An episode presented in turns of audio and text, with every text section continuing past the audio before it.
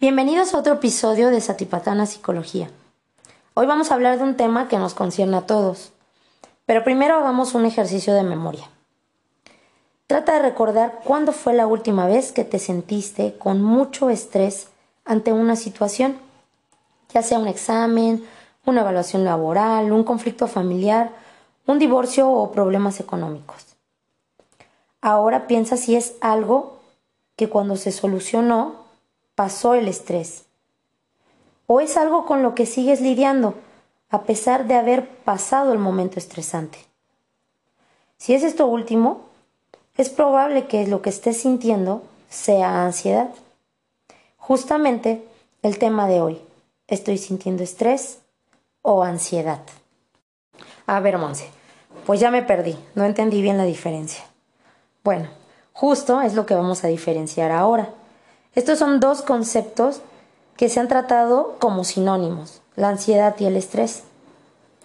Vamos a poner una situación por la que estamos pasando en todo el mundo, que es la pandemia por coronavirus, y que ha generado una serie de cambios en nuestras rutinas y nos ha producido mayor incertidumbre, donde si estornudo me pregunto si ya me habré contagiado, o al revés, si alguien más estornuda lo observo con temor. Estas y muchas otras preguntas que son de lo más natural hacernos, es de lo más natural sentir un poco de temor e incertidumbre.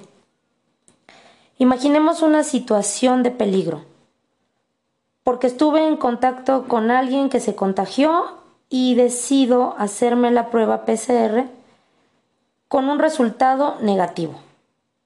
Y yo después continúo con mucho estrés, mucho miedo, desbordado, incertidumbre. Esto ya es la ansiedad, se convierte en ansiedad, porque ya el problema ya no está ahí. El momento de estrés debió haber pasado cuando la prueba salió negativa. Pero si yo continúo con este miedo desbordado, entonces estoy sintiendo ansiedad. El estrés va a ser la respuesta a un peligro. Es un mecanismo de adaptación que debe desaparecer cuando el peligro se pasó. Sin embargo, si yo continúo prolongando ese estado de alerta sin haber un peligro presente, se va a convertir en ansiedad. La ansiedad es la combinación de distintas manifestaciones físicas y mentales que no son atribuibles a peligros reales y que se relaciona con la anticipación de peligros futuros e indefinibles y hasta a veces absurdos, pudiendo llegar los ataques de pánico. Al principio mencioné que es un tema que nos concierne a todos, porque justamente presentar ansiedad en algún momento de la vida es de lo más normal y es una de las problemáticas más recurrentes en estos momentos. Ahora, me gustaría aclarar que ambos, tanto estrés como ansiedad, son focos de alerta que nos ayudan a reaccionar. Hablemos un poco del estrés. ¿Para qué o en qué puede ayudarme? Bueno, pues este está asociado como elemento de supervivencia, como respuesta comportamental, fisiológica y psicológica, que busca la adaptación a situaciones internas o externas. Como cuando tenías que prepararte para un examen que definiría tu estatus académico, o cuando ingresas a un nuevo trabajo, tal vez cuando te acercas a hablarle a la persona que te gusta o cuando vas a librar una competencia. El estrés te prepara para la acción y es un motivador para ajustarte a la situación. Igualmente, cuando ocurre un peligro, ya sea que sonó la alarma sísmica y tienes que salir para resguardarte en un lugar seguro, esto te prepara para la acción. El corazón nos late más rápido para bombear más sangre a nuestro cuerpo. La respiración se eleva al igual que la presión arterial. Pero ahora imagina que sigues agotando estas energías después de haberte sorteado el problema. El organismo se empieza a agotar y ya no funcionamos bien. Entonces, si ya me encuentro en esta etapa de riesgo para la salud física y mental, ¿qué hago? En primera, intenta evitar los factores estresantes. Lógicamente no se puede evitar todas las situaciones. Sin embargo, Si sé que existe un virus mortal, pues reduzco las posibilidades de contagiarme siguiendo las recomendaciones de salud, por ejemplo. El entrenamiento de técnicas de relajación también es un gran aporte.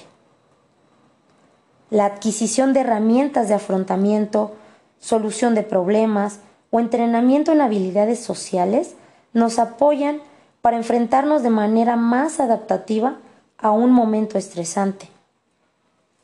Igualmente, el practicar ejercicio, descansar adecuadamente, llevar una alimentación sana y balanceada, así como evitar o reducir las sustancias estimulantes. ¿Y qué pasa con la ansiedad? ¿Cómo puede ser positiva si ya se dijo que no es atribuible a problemas reales? Imaginemos ahora una persona que ha perdido familiares cercanos debido al cáncer.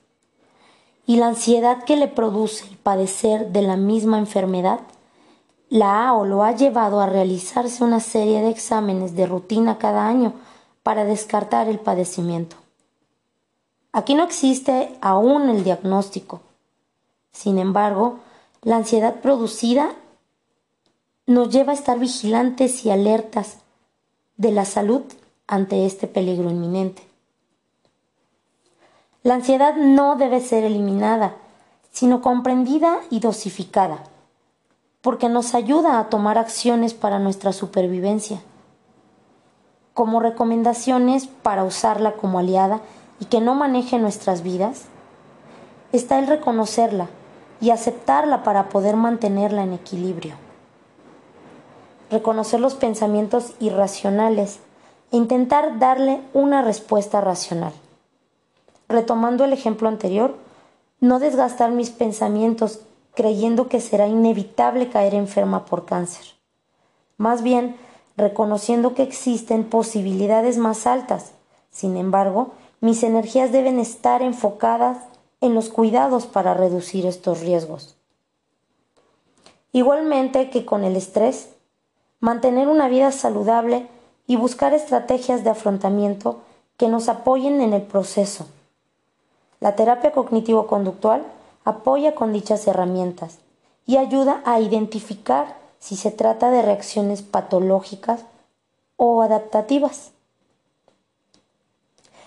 Pues bueno, esto fue todo, gracias por darle play. Espero este episodio te haya sido beneficioso y nos escuchamos muy pronto en el próximo episodio que hablaremos de la toma de decisiones asertiva.